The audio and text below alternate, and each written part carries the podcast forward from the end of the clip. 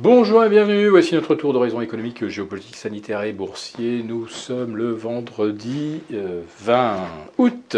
Et pour comprendre comment tourne la planète finance en cette séance technique des trois sorcières, c'est sur la bourse au quotidien et nulle part ailleurs. Et l'épisode du jour s'intitulera Le vrai luxe dans le contexte actuel, c'est de ne pas se faire piéger. Oui, ceux qui euh, ont cru euh, et qui ont continué euh, d'accumuler des valeurs du secteur du luxe parce que c'est le secteur qui ne baisse jamais, avec un réservoir inépuisable d'acheteurs du côté de la Chine et de l'Asie, eh bien voilà que d'un seul coup, ce secteur perd 10%, 10% en une semaine, du jamais vu depuis fin février 2020. Euh, des séances à 9, moins 9, moins 9,5 euh, sur Kering. Là aussi, il faut revenir pratiquement au début du mois de mars pour voir une telle purge. Et cette purge, justement, elle était impossible à voir venir si on reste le nez collé euh, sur ces graphiques, puisqu'il n'y avait strictement, mais aucun, aucun signe précurseur de renversement de tendance, ni sur LVMH, Kering, Hermès, L'Oréal, aucun signe technique précurseur. Voilà.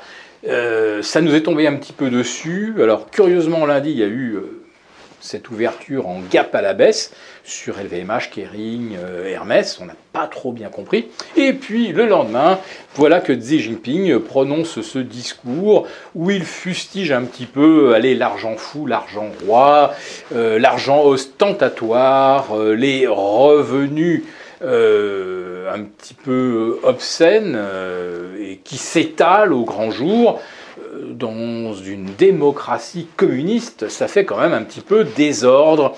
Et M. Xi Jinping rappelle donc qu'il que, euh, faut, euh, faut toujours combattre les inégalités et que ces inégalités aujourd'hui deviennent beaucoup trop voyantes et il s'interroge sur comment certains arrivent à s'enrichir de façon aussi euh, astronomique et euh, qui s'interroge également sur la, contribution des entreprises justement à la richesse nationale quand ces entreprises s'enrichissent beaucoup mais payent finalement assez peu d'impôts. Alors évidemment, euh, les oreilles des groupes de luxe euh, commencent à siffler, parce que s'il y a bien des entreprises qui font des marges phénoménales et qui engrangent des bénéfices historiques, ce sont bien celles-là naturellement. Voilà. Donc, euh, le luxe qui euh, chute de 10% sur la semaine, eh bien, ça nous vaut un CAC 40 qui perd également 4,5% euh, sur la semaine. CAC 40 qui fait en fait en l'espace de 5 séances une directissime à la baisse entre 6913 et 6560. Voilà. Une bonne petite secousse, mais rassurez-vous, pas suffisante pour l'instant pour inverser la tendance baissière à Paris. Quant euh, aux indices US, alors là, il n'y a pas d'inversion de tendance d'aucune sorte, puisque comme d'habitude, les gérants américains sont venus vendre du papier en Europe, notamment jeudi matin, pour soutenir les, trois principaux indices US. Ils étaient tous dans le vert d'ailleurs, à 21h30. Il a fallu que, euh, bah, je ne sais pas, quelques quelques grosses mains viennent euh, procéder à quelques ajustements pour que le Dow Jones ne finisse pas euh, dans le vert. Mais sinon, euh, cette séance qui avait commencé par du moins 2,5 à moins 3 en Europe, s'est terminée dans le vert sur les indices américains. Voilà. Donc, soutenir les indices US à la veille des trois sorcières, c'est évidemment de bonne guerre, mais c'est uniquement tactique. Voilà, euh, une fois qu'on a compensé euh, les options euh, août, et ça sera donc chose faite dès l'ouverture cet après-midi à Wall Street, eh bien voilà, ce, coup est joué et on repart sur une nouvelle donne lundi. Voilà. Donc c'est un petit peu comme vous le savez, à chaque fois, après moi, le déluge. Ce qui compte effectivement, c'est de terminer le tour en engrangeant des gains. Et le mois d'août, pour les indices US, sera le septième mois de hausse consécutif. euh, ça paraît beaucoup plus douteux en ce qui concerne l'Eurostox et le CAC 40 qui viennent de reperdre donc 4 à 4,5% en quelques séances. Voilà. Donc pour l'instant, pas encore euh, d'alerte à la baisse, mais déjà des grosses soldes sur le secteur du luxe.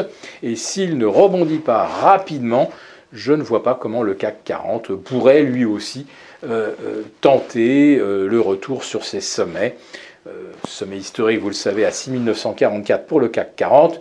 Mais je vous rappelle que le CAC 40 Global Return, lui, avait culminé aux alentours de 9700 points euh, début septembre 2000 et qu'il euh, venait de culminer vendredi dernier à 19 600 points. Il a donc vu sa valeur multipliée exactement par deux par rapport au 4 septembre 2000. Donc vous voyez, ça fait quand même de sacrés rendez-vous. Et euh, on va dire qu'on n'était peut-être pas à 30 points près sur le CAC 40 à 21 années de distance avec un CAC 40 dont la composition n'a plus rien à voir. Donc attention, on n'est peut-être pas à l'abri quand même d'un double top historique.